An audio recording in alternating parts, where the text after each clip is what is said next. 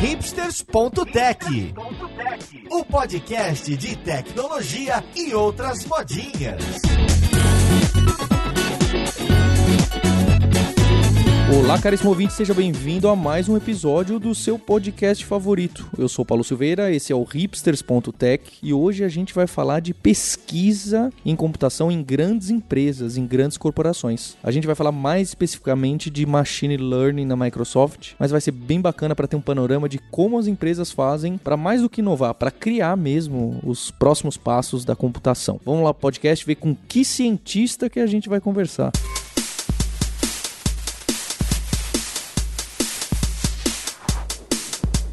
E para a conversa de hoje eu tô aqui com o Rodrigo Cumpera, que é cientista, não sei, vamos descobrir qual que é o cargo dele em pesquisa na Microsoft. Como você tá, Cumpera? Opa, tô joia, Paulo. É, na Microsoft eu sou o que a gente chama de engenheiro pesquisador. É, meu papel é aplicar minha experiência como engenheiro de software para trabalhar junto com os pesquisadores em avançar o estado da arte do nosso laboratório. Olha só, hein? E junto com esse cientista eu tô com dois outros quase cientistas aqui o Maurício Balboa Linhares, nosso co-host. Como você tá, Linhares? Opa, tô tranquilo. A única coisa que eu quero é que a inteligência artificial não dirija o meu carro nem os aviões. Então você vai ficar querendo. E também estamos com a Roberta Arcoverde. Como você tá, Roberta? Opa, Paulo, também, tranquila e quase cientista, é muita bondade sua.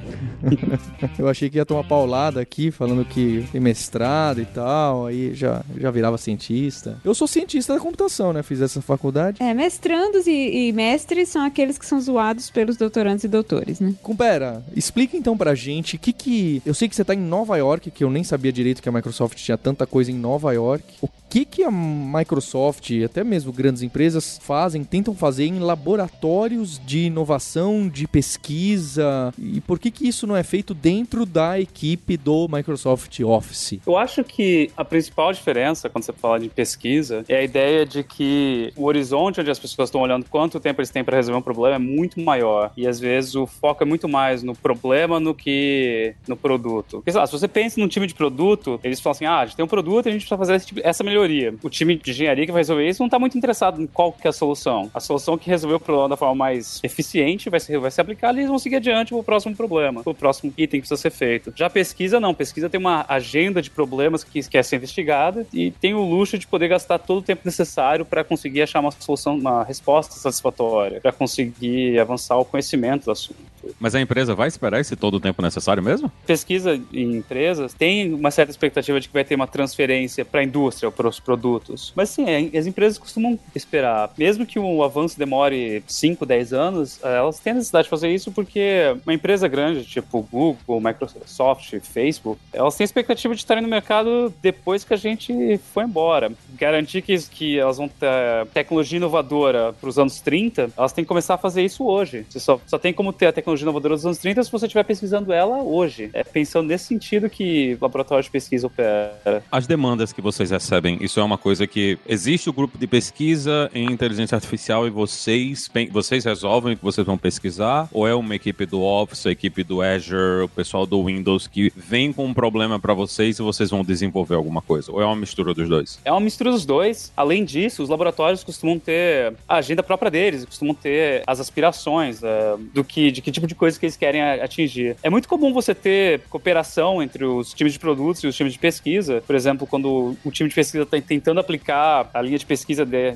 do produto time num produto, às vezes isso quer dizer, ah, eu quero, a gente quer poder, através do Bing, coletar, fazer uma pesquisa sobre é, o comportamento dos usuários. É, então você, você, às vezes, faz uma parceira com o time de produtos, não necessariamente para desenvolver pesquisa direcionada a eles, mas poder permitir que essa pesquisa funcione através deles. E às vezes, pesquisa não necessariamente vai entregar uma, uma funcionalidade nova ou uma inovação para o produto, ela pode servir também para é, avançar o entendimento da empresa como o mundo funciona, ou como a empresa tem que se posicionar. É, você pode ter pesquisa em, na área de ciências humanas que indica como a empresa tem que lidar com questões éticas e morais. Era mais ou menos isso que eu queria saber. Você já trabalhou também como desenvolvedor em equipes de produtos e tal na indústria, e agora está trabalhando como desenvolvedor pesquisador num projeto de pesquisa ou dentro de um laboratório de pesquisa. Quais são as principais diferenças diferenças do dia a dia, do porque eu, eu, não, eu lembro que na época do mestrado, conduzir uma pesquisa, ainda que haja desenvolvimento, é uma atividade muito diferente, né? A gente passa muito tempo lendo, revisando artigo, estudando o estado da arte, de fato. É mais ou menos assim que opera um laboratório ou ele é mais próximo do que se faz no dia a dia um desenvolvedor numa empresa qualquer? É, eu trabalhei com, na indústria com um time de produto, com desenvolvimento, basicamente desenvolvimento aplicado por mais de uma década. E agora nesse laboratório. O laboratório é um, é, uma, é um pouco a mistura dos dois. A gente tem um grupo de pesquisadores que faz pesquisa puramente teórica. O meu grupo em particular, a gente tenta aplicar, transferir diretamente os resultados, os resultados de pesquisas para uso no produto. É, a gente é um, um time tentando uma, uma, uma, forma de trabalhar diferente com os times de produtos da Azure, que a gente está tentando trabalhar em parceria direta. Então, é, o meu time tem um time irmão da gente em, em Seattle que trabalha desenvolvendo no, trabalha no mesmo produto. A gente trabalha tentando pegar as coisas mirabolantes que os pesquisadores desenvolvem e aplicar no produto. E às vezes a gente tenta também aplicar o produto, pegar o produto e tentar usar ele em cenários completamente diferentes que costumam exigir avançar o, a pesquisa em si sobre o que a gente tem. Talvez como meio abstrato. É um bom exemplo disso é que a gente faz uma coisa chamada, a gente aplica uma coisa chamada é, reinforcement learning, ou, ou, ensino por reforço. A gente está tentando aplicar isso num cenário diferente do que se usa tradicionalmente, que é para recomendação e personalização. A gente está tentando aplicar para casos de, de, sistemas. E isso está exigindo que os pesquisadores comecem a tentar entender os problemas que a gente tem e a gente tentar avançar a agenda de pesquisa de maneiras que ajudem o que os nossos clientes estão tentando fazer, que a gente está tentando fazer com nossos clientes. Vocês têm algum uso que já se transformou da pesquisa para um, uma funcionalidade? Ou tem alguma coisa que está vindo em cima disso aí? A gente tem um produto que está em preview na Azure que chama Personalizer. É um produto que permite recomendação e personalização de conteúdo. Está sendo já usado pelo dentro de, de clientes da Microsoft e clientes externos. A ideia é permitir que você consiga fazer ultra personalização de recomendações, muito mais do que você consegue em sistemas tradicionais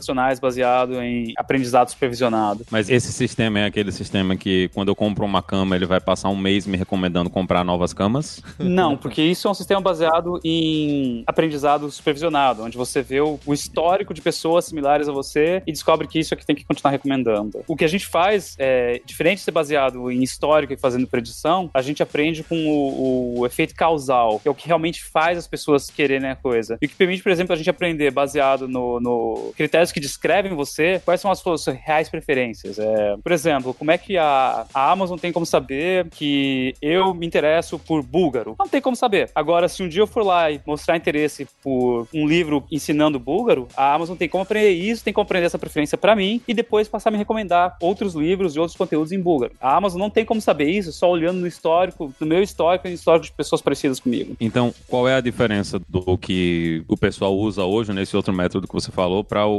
reinforcement learning? Como, como é que acontece esse reinforcement learning? Reinforcement learning, a ideia é que você tem um agente tomando, fazendo uma decisão, decidindo, por exemplo, quais artigos vai te mostrar. Aí ele vai pegar, vai te mostrar os artigos e baseado no, no, no resultado de mostrar esses artigos, se você, por exemplo, se interessou por esse artigo, se você leu, se você não leu, você vai pegar e mandar um, um que a gente chama um, um reward, uma recompensa. E o sistema vai aprender com essa recompensa. Vamos supor que está recomendando artigos e você clicou nesse artigo. Ah, então a gente vai mandar uma recompensa dizendo, pô, muito bem, você acertou qual artigo o Maurício gosta. E baseado nisso, que é realmente o que as pessoas, um efeito, o efeito causal, que é o que realmente as pessoas querem, ele, o, o algoritmo consegue aprender as preferências das pessoas.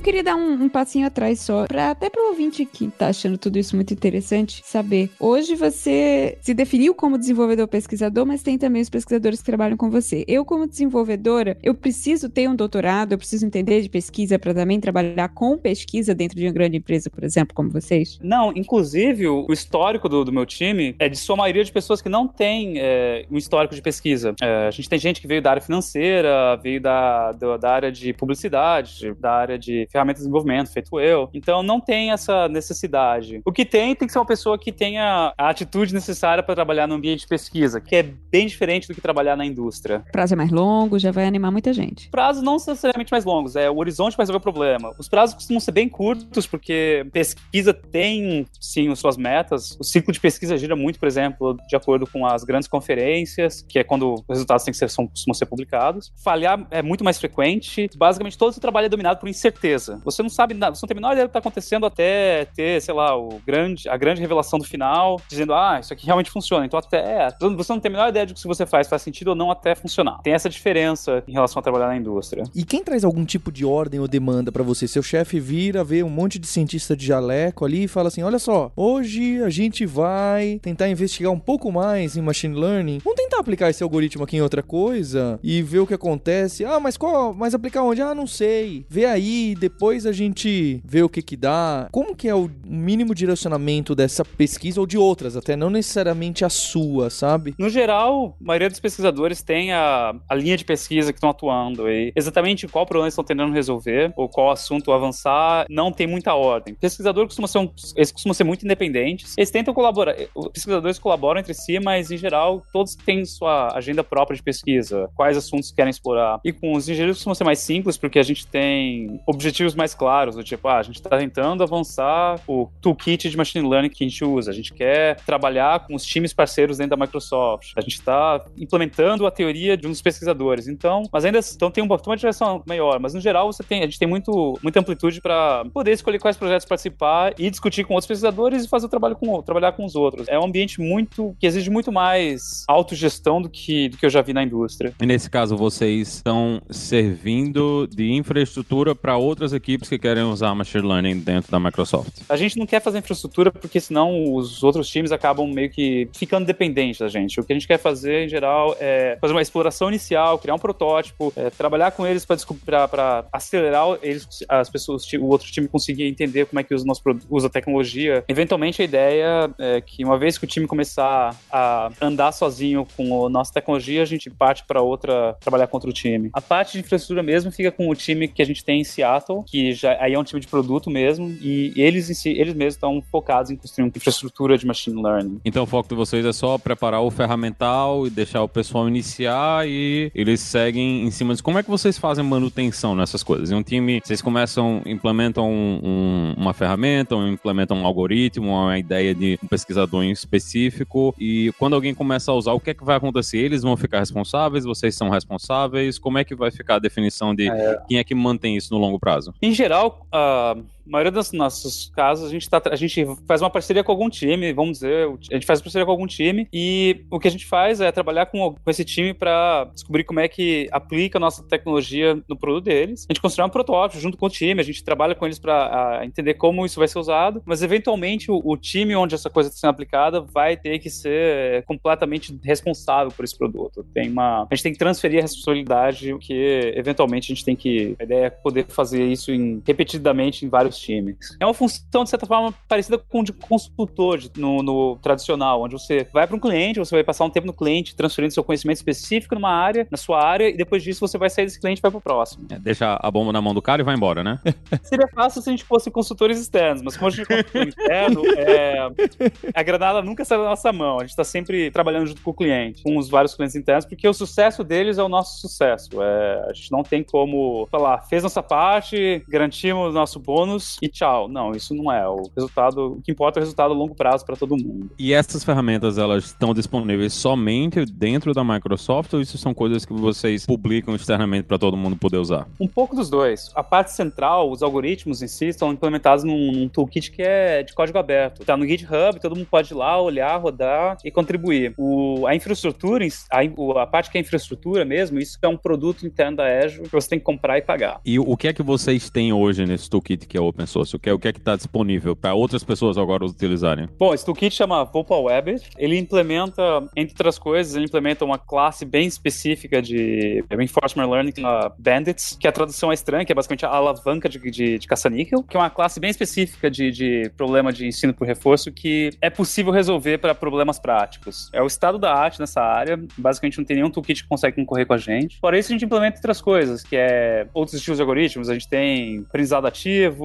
a, aprender a, a, a, pesquisar, a gente tem suporte ao que se chama de classificação extrema, e no geral é um, é um toolkit de, de, de, machine learning que implementa a maioria dos, dos, algoritmos tradicionais. Que tipo de problemas práticos, tipo desenvolvedor que gostaria de dar uma olhada e utilizar, o que tipo de coisas eles poderiam usar o toolkit que vocês uh, oferecem para resolver? Eu acho que as, as coisas são mais interessantes é a parte realmente de, de bandits, que não tem nenhum toolkit que é parecido, que é quando você quer tomar uma decisão e você vai ter o, enfim, a recompensa depois. Para isso, ele é muito avançado, é, é o estado da arte. E outra coisa que ele implementa muito bem diferente da maioria é o que a gente chama de aprendizado online, que quase todos os toolkits tradicionalmente implementam que, que é o, é o que, que, é aprendizado offline. Você tem, quando você vê esses artigos, ah, treinar o modelo de visão da empresa tal custa 3 milhões de dólares e gasta mais energia que, sei lá, 20 McDonald's, uma coisa assim. Mas modelo tradicional você tem uma quantidade gigantesca de, de dados e você gasta anos de computação para treinar um modelo. No que a gente tem, que é aprendizado online, toda vez que você tem um exemplo novo, o toolkit consegue aprender e atualizar o modelo na hora. Então, toda vez que chega um exemplo novo, ele já consegue pegar, atualizar e, aprender um modelo mais recente, no, outro mais um modelo. É um estilo de machine learning que é muito poderoso e tem utilidades que as pessoas não conseguem tradicionalmente ver. Um exemplo disso é quando você tem o que a gente chama de problemas não estacionários, como por exemplo notícia. Notícia é um problema não estacionário porque o que as notícias que a gente quer ler hoje não são as mesmas notícias que a gente quer ler amanhã e não são as mesmas notícias que a gente não quer ler amanhã de tarde. Sei lá, é, as notícias, sei lá, é, do último capítulo da novela são só interessantes no, no, nos dias antecedentes ao último capítulo da novela. Ninguém quer saber sobre o último capítulo da novela na semana seguinte da novela, que acabou a novela. Então, o que as pessoas estão interessadas muda o tempo todo. Se você tiver um modelo tradicional onde você vai lá, vou pegar, vou fazer um modelo que demora uma semana para atualizar. Se você resolve atualizar o modelo na segunda-feira e o último capítulo é na sexta, seu modelo novo só vai estar pronto no sábado. E aí a semana que vem inteira você vai estar recebendo artigos sobre a novela que acabou. E ninguém está interessado nisso. Então, em compensação, se você está aprendendo online o tempo todo, você consegue aprender que as pessoas querem saber sobre o último capítulo da novela na semana, no dia que a novela está acabando. Você consegue aprender muito mais rápido e você consegue reagir muito mais rápido à mudança de comportamento e de, de como o modelo funciona. Ou seja, a gente está falando aqui de recomendação, mas me parece que tem também aplicabilidade em simulação, jogos, coisas desses domínios. Problemas não estacionários são comuns em basicamente qualquer interação que tem gente envolvida, porque a forma como as pessoas agem muda ao longo do tempo. Alguns problemas mudam muito mais devagar, do tipo, você está fazendo uma simulação física, se você está prevendo imagens, eu acho que como um gato parece hoje em dia, vai continuar sendo a mesma coisa daqui 100 anos. Então, aprender a reconhecer uma imagem de gato não vai mudar, mas aprender a reconhecer um meme de um numa, numa mensagem no Twitter é uma coisa que muda o tempo todo, porque os memes dessa semana não são os mesmos memes de um ano atrás. Provavelmente uma coisa que a gente escreveu no Twitter um ano atrás, completamente casual, pode ser um meme, pode ser uma coisa que as pessoas usam como expressão de um meme hoje em dia. E qual é a desvantagem do modelo online, né? Se, se todo mundo está fazendo offline e tem esse modelo online, por que, que não está todo mundo fazendo com, trabalhando com modelos online? Porque modelo online tem um problema produzir os dados online. Esse é um dos maiores problemas de, de machine learning e ensino online não é fundamentalmente limitado por isso, que para você ensinar o computador, você tem que falar, olha, você tem que dar duas coisas, que é o que a gente chama do exemplo e do rótulo. O exemplo é, isso aqui é uma foto de um gato. E aí você tem que dar o rótulo dessa imagem, isso aqui é um gato. Aí você tem que dar uma foto de um cachorro, isso aqui é um cachorro. Essa é foto do Paulo, esse aqui é o Paulo. E isso normalmente é feito de forma manual, automatizada, mas não é uma coisa que você consegue fazer em tempo real, automaticamente.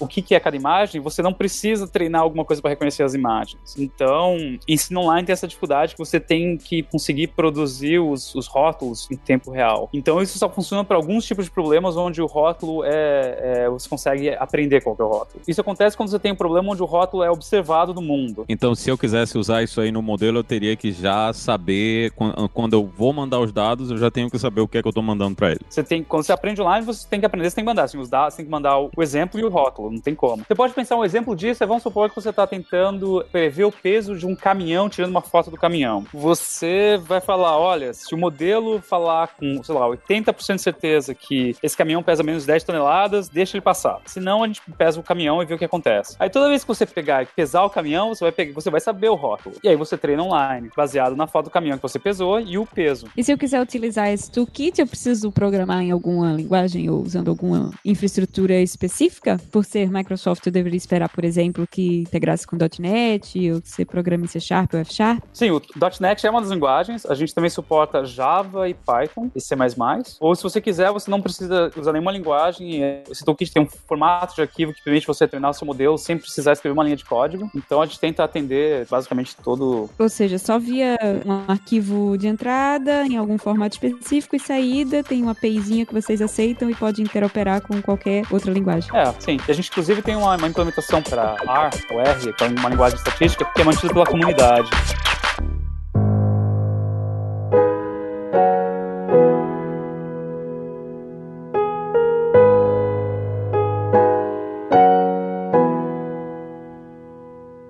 E o que mais vocês andam fazendo na Microsoft em cima de inteligência artificial? Quais são as outras áreas que vocês estão investindo e o que é que a gente deve esperar de novos produtos que devem estar saindo da empresa? Bom, eu não tenho visibilidade no que todos os laboratórios estão fazendo. Eu sei o que alguns, os, os laboratórios mais próximos do que eu estou fazendo, pesquisam. Eu posso dizer o que eles estão pesquisando, não sei qual é o impacto disso nos produtos. É, isso porque. Às vezes nem eles sabem, certo? É, o resultado de pesquisa não necessariamente significa que vai ter alguma coisa no produto. Porque são times que trabalham de forma independente e, e o, o, planejamento de produtos é algo que é separado de pesquisa e é feito dessa forma porque eu acho que garante a independência e expediência dos dois lados. O que o meu laboratório trabalha com inteligência artificial é muito focado em reinforcement learning e a gente está tentando fazer o que a, fazendo um, uma sub-área bem específica que é o aplicar para uso real, que é onde você consegue usar reinforcement learning para problemas práticos. Reinforcement learning é tradicionalmente associado com jogar videogame e não resolver problemas práticos. E é isso que a gente está tentando aplicar e estender a capacidade que a gente tem para resolver esses problemas. Outra coisa que o nosso laboratório trabalha é um grupo que chama FATE, que é Fairness, Accountability, Transparency and Ethics. Nossa, um termo complicado transparente. É transparência, ética, justiça e a contabilidade, que é um grupo que trabalha para tentar entender o, o efeito real de, que você tem de machine learning no mundo, nas pessoas e nos sistemas. É, por exemplo, descobrir como garantir que um modelo de machine learning não é, não é injusto, que ele trata de forma ética todas as pessoas, que é um problema muito grande, é um problema sério. É, a gente já viu, já tiveram vários escândalos e, e, com a indústria aplicando machine learning, vendo essas coisas não dando certo. Então a gente tem um grupo de pesquisa sério para tentar entender esse tipo de problema e ver como é que isso pode ser lidado. A gente também tem um grupo de, do que chama de ciência social computacional, que é aplicar pesquisa social criada à computação. Então isso é, é desde pesquisa de economia e ciências sociais associada à computação, então tentar entender fenômenos, por exemplo, de redes sociais, mecanismos de economia digital, tem várias coisas que estão tentando entender como essa intersecção entre computação e ciências sociais e como isso afeta o futuro da empresa. Então, tem pessoas entender como você desenvolve mecanismos justos de leilão de anúncios ou de leilão em geral. É, então, tem várias pesquisas em várias áreas além de só como fazer o enforcement learning ser mais eficiente, ser melhor.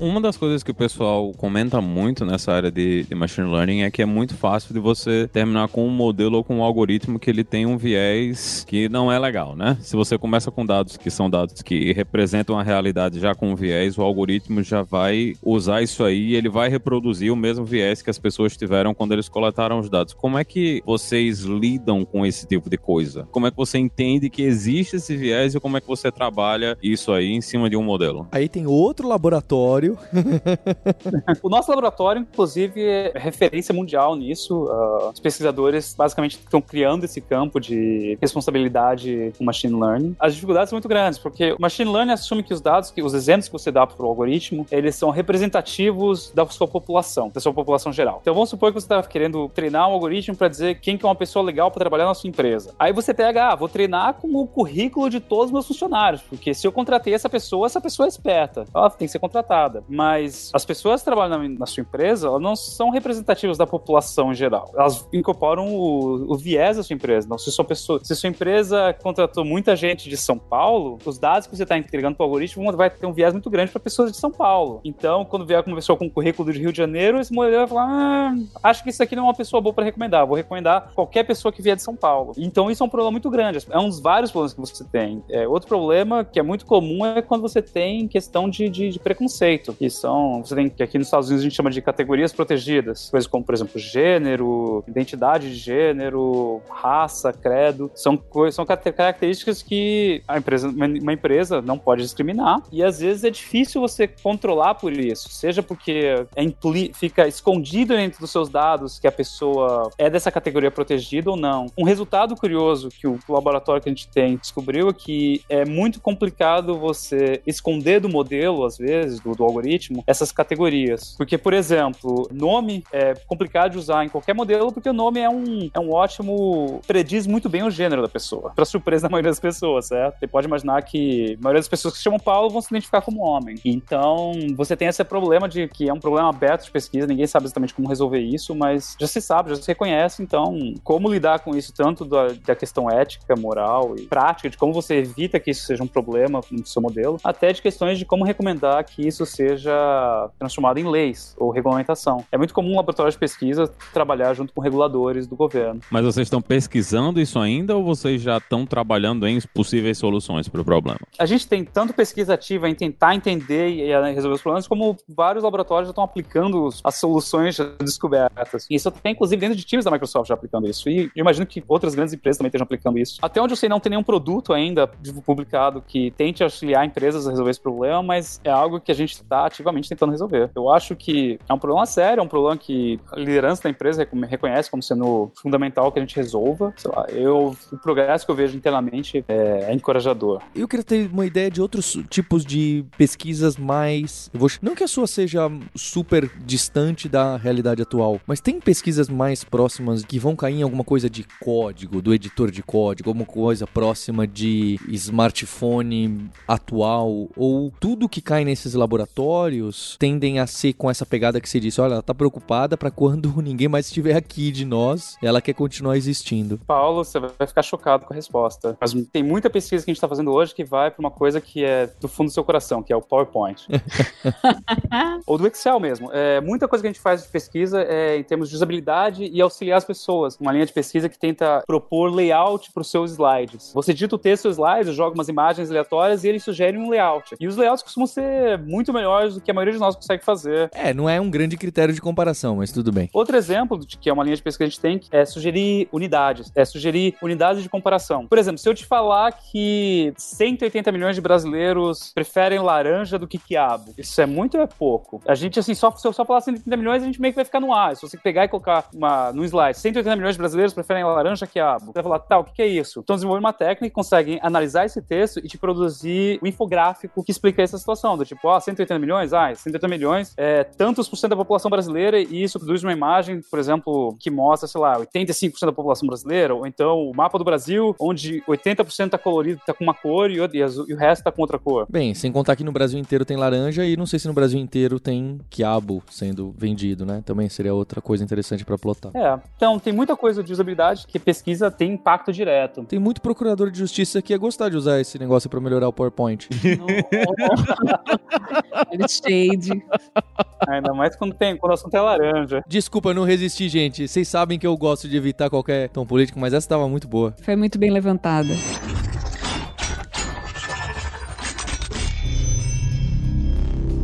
E, Rodrigo, qual a fatia hoje que pesquisa toma da Microsoft como em, em termos da força de trabalho? Assim, quão permeados vocês estão na empresa? Eu posso responder disso. Porque eu fico muito curiosa, porque me parece que em todos os produtos tem oportunidades de fazer pesquisa, seja de usabilidade, seja para melhorar algum algoritmo de recomendação, de simulação, enfim, a gente falou de PowerPoint, de Excel, falou do é. Azure. Aí eu fico pensando, mas será que todos os times, já que todos os times se beneficiam disso de certa forma, me parece uma, uma fatia bem grande, assim, dos desenvolvedores é. ou dos funcionários que estão trabalhando diretamente com pesquisa. Então, tem uma coisa curiosa na Microsoft. A gente tem é, os laboratórios de pesquisa, que é o Microsoft Research, e a gente tem pesquisa de produto. Tem pesquisadores e, e engenheiros pesquisadores dentro dos times de produtos que tentam resolver problemas diretos e aplicados aos produtos, que fazem muito mais ciência aplicada do que o meu grupo faz. Essas pessoas estão espalhadas pela organização inteira, é muito comum, elas são números cada vez maiores. Inclusive, é comum a gente, quando foi uma parceria lidar com essas pessoas e não diretamente com pessoas do time de produto, estão integrados dentro dos times normais dos times de produtos, fazendo pesquisa aplicada. O time de, de pesquisa da o Microsoft Research, é, a gente tem acho que um pouco mais de uma dúzia de laboratórios pelo mundo e eu não sei exatamente qual é o número de pessoas. É, a gente claramente é uma parte bem pequena do número total de funcionários. Eu não sei dizer qual é a fatia de pessoas em pesquisa ou não. Mas eu achei muito interessante essa perspectiva de que existem dois, são coisas diferentes, né? Tem os times que trabalham no laboratório laboratório de pesquisa e tem os pesquisadores dentro de cada time, dentro de cada produto. Parece uma coisa meio conflitante, e provavelmente é, mas talvez isso seja o efeito que você da empresa ser muito grande. A gente. É... é... eu acho que faz todo sentido. É como muitas empresas têm também, sei lá, um time de experiência com o usuário, né? Um time de UX. Se você tem pesquisa de UX de, uma forma muito mais construindo design systems, isso você vê muito em empresas um pouco maiores. E também tem cada timezinho de cada produtinho, tem lá o seu UX Research, seu pesquisador de experiência de usuário dedicado. Me, parece um paralelo lá. É, você acaba tendo que, o, o às vezes, o horizonte de problemas que uma pessoa de, que está fazendo pesquisa aplicar de um grupo é muito menor, muito mais focado em, nas necessidades imediatas ou de imediato futuro do time. E diferente do laboratório de pesquisa, onde está tentando entender como resolve problemas que vão ser necessários daqui a uma década. Por exemplo, o pessoal que desenvolveu Deep Learning, ou aprendizado profundo, estava trabalhando com isso nos anos 90. É, muito do que se aplica hoje em dia não é muito diferente das técnicas que eles desenvolveram nos, no, nos anos 90, mas o que criou essa revolução nos últimos 5, 6 anos é o fato de que é, o custo computacional ficou muito mais baixo, é muito mais acessível e barato o modelo de machine learning do que era antigamente. Diga-se de passagem, quando eu fazia meu mestrado, era o sonho de muito doutorando depois de se formar e trabalhar na Microsoft Research. Mas é compreensível dada a, a bolsa de doutorado do Brasil, né? Uma coisa interessante que a gente tem é que a gente tem duas, a gente tem vários grupos de estagiários de pesquisa constantemente no nosso laboratório. É, é comum cada pesquisador ter um estagiário, que na verdade é um doutorando ou um mestrando, que trabalha por três meses, ou no verão ou no inverno. Então é, a gente tem sempre pessoas muito inteligentes à nossa volta trabalhando em coisas específicas. Você vê, né? A pessoa estuda tanto, se forma, faz mestrado, depois faz doutorado para ser estagiário. Foi uma das coisas mais chocantes quando eu descobri. Ah, esse aqui é estagiário? É, mas essa pessoa tá no terceiro ano do doutorado. Essa pessoa é tão esperta como qualquer outra pessoa aqui em volta. Esse caramba. Então, é, conta o tamanho. É, eu acho que o, a Microsoft Research são sete laboratórios espalhados pelo mundo. A gente tem sete ou oito, de, na verdade. Eu diria que o número de pessoas no total não deve. É, nessa, acho que tá na ordem de milhares, passa de mil pessoas. Não seria um absurdo dizer isso. É uma parte bem pequena, já que o número de pessoas que trabalham na Microsoft é razoavelmente grande. A gente tem, acho que o último número, o último número que se fala é em 130 mil pessoas. Então fala um pouquinho dos objetivos específicos do projeto onde você está trabalhando agora, se é que tem coisas não confidenciais que você possa divulgar. Você falou do Toolkit, né, que tá, que é open source, que as pessoas que me parecem ser um projeto imediato. Que outras coisas vocês estão trabalhando ou que objetivos ou que onde vocês querem chegar com os projetos que você está trabalhando? O nosso projeto é, o que, é um que se chama de Real World Reinforcement Learning, que é ensino por reforço para o mundo real. É, a ideia é tentar achar algoritmos, estruturas de dados, métodos para aplicar reinforcement learning em problemas reais, em problemas onde a quantidade de, de, dados permite você, de dados do mundo real, permite você resolver o problema, permite você aprender alguma coisa que tem algum significado. Então, muito do que, o, do que a pesquisa, do lado da pesquisa, está fazendo é tentar achar algoritmos que sejam tanto mais genéricos ou mais eficientes na quantidade de dados ou computacionalmente. Essa costuma ser a linha geral de pesquisa do nosso grupo, é tentar avançar onde consegue isso na prática. Porque quando as pessoas falam de reinforcement learning, você pensa, ah, você tem um simulador, que é, por exemplo, o caso do Google DeepMind estar tá jogando AlphaGo. É, o AlphaGo jogou mais Go do que todos os jogadores de Go jogaram no mundo. Jogou uma quantidade inimaginável de vezes de Go. Nenhuma pessoa no mundo teria sido capaz de jogar tanto Go quanto o AlphaGo jogou. Então, isso não é um cenário prático. Você pode pensar, e se eu for tentar, por exemplo, criar um sistema que usa reinforcement learning para aplicar multas de trânsito? Não que seja uma, uma boa ideia, mas vamos supor que a gente vai fazer isso. O máximo de exemplos que você vai ter é o número de multas que você aplica no país inteiro. E o número de multas que você aplica no país inteiro num ano não, não é muito grande. É talvez alguns milhões. Dependendo de como você quer treinar o seu modelo, alguns milhões de exemplos é uma mexaria e não dá para nem começar. Você não quer. Tem alguns casos de, de, de ensino supervisionado onde você precisa de bilhões de exemplos. Então, esse caso, não, você não teria como aprender nada. Então, a gente quer achar representações que sejam eficientes o suficiente onde você consegue aprender com o mínimo possível de exemplos. É, onde você consegue. Um exemplo bem prático, que é uma coisa que a gente está tentando. Um exemplo prático é como é que você faz para tentar ajudar um sistema de alerta para problemas em produção. Você quer usar reinforcement learning para fazer a primeira triagem de saber se isso é um problema sério ou se você simplesmente pode pegar e ignorar esse problema por mais 10 minutos que ele vai resolver sozinho. É, você está limitado ao número de problemas em produção. E se você tá, supondo que você trabalha numa empresa que não está tudo pegando fogo o tempo todo, você não vai ter muitos incidentes. Você vai ter alguns incidentes por dia. Então, se, se seu modelo exige muitos dados, você não consegue chegar em lugar nenhum com um Olha. volume pequeno. Olha, eu teria muito interesse numa coisa dessa. Ô, Cumpera, e, e o que que acaba sendo usado no seu dia a dia de machine learning, aprendizado, como cientista das ferramentas da Microsoft vou chamar de tradicionais, vai já, o ML.NET, o Cognitive Kit, o que mais for, o que, que você usa bastante mesmo e que você recomenda as pessoas usarem, mesmo que não seja para pesquisa, que tá pronto para prime time aí da Microsoft? Meu dia a dia, quando eu tô aplicando machine learning, eu, em geral eu tô usando VS Code com bibliotecas Python. Eu uso muito Stats Model, Vocal Web, que a gente, é o que a gente usa para fazer reinforcement learning, mas para todo o resto eu uso ferramentas super tradicionais de, de data science. Não tem nada de especial da Microsoft que o meu time use. Eu cheguei a usar, tentar usar o ML.NET por alguns dias para ver como é que é. Funciona legal tal, mas o ecossistema Python é muito grande, é onipresente. É difícil fugir dele hoje em dia. Ou seja, você trabalha muito mais com o Python dentro da Microsoft também. Sim, isso é uma mudança da Microsoft que eu acho que as que ainda as pessoas não viram, mas a Microsoft mudou muito de uns anos para cá, onde essa ortodoxia de dizer temos que usar só as ferramentas da Microsoft acabou. E hoje em dia o, as pessoas fazem muito mais, é você tem que usar as ferramentas certas que você quer resolver. E a obrigação dos outros times é produzirem as ferramentas certas para você. Então, se eu não tô conseguindo usar, se eu não tô usando C Sharp, é, não é responsabilidade minha usar C Sharp, é responsabilidade dos times, dos outros times pegarem e fazerem C Sharp ser a melhor ferramenta de que para mim de forma que eu quero usar. Então, tem essa diferença, a gente não é obrigado a usar aquilo só porque é da Microsoft. Você falou que o que normalmente o pessoal tá trabalhando no futuro, né? Você tá trabalhando numa coisa agora para daqui a 10 anos. Então, no exercício de futurologia agora, o que é que você acha que o pessoal tá trabalhando hoje que vai dar resultado daqui a 10 anos? Eu acho que tem duas linhas de pesquisa que claramente todo mundo tá querendo e parece que vai ter uso. O primeiro é essa parte de pesquisa muito em, em a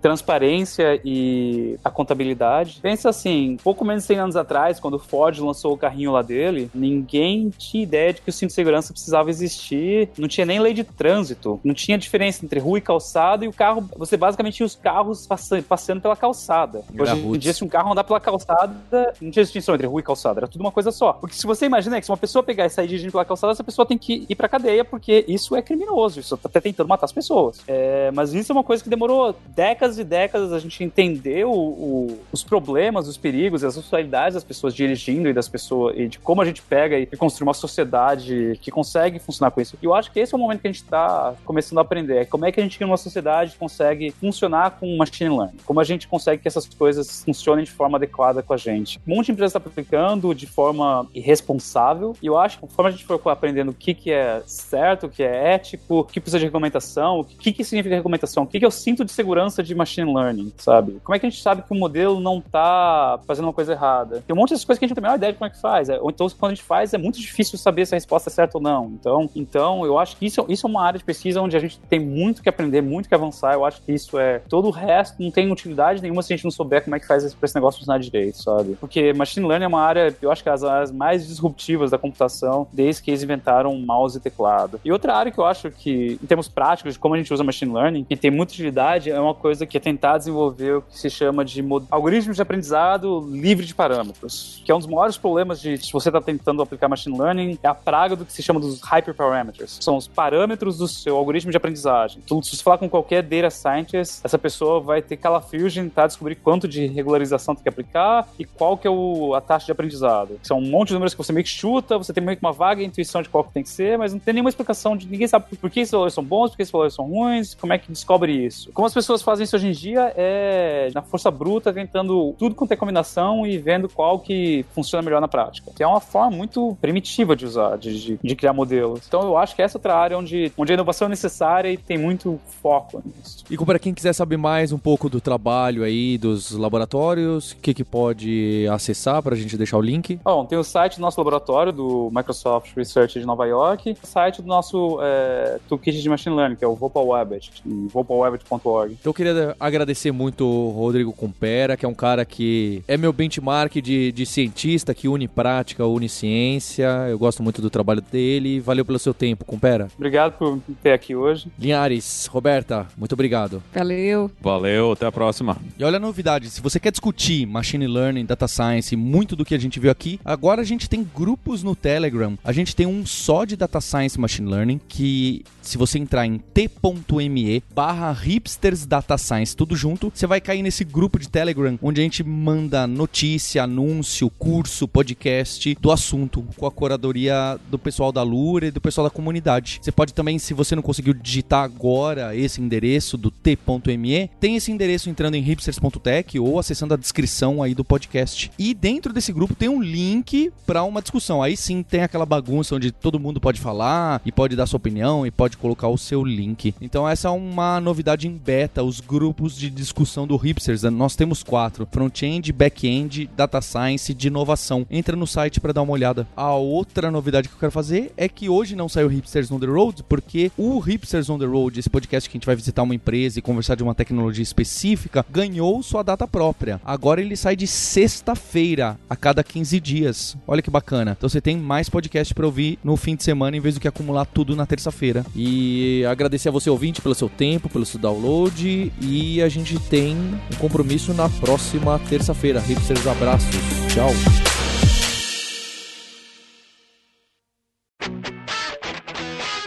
Você ouviu o hipsters.tech, produção e oferecimento alura.com.br, cursos online de tecnologia e Kaelon, ensino e inovação. Edição Radiofobia, podcast e multimídia.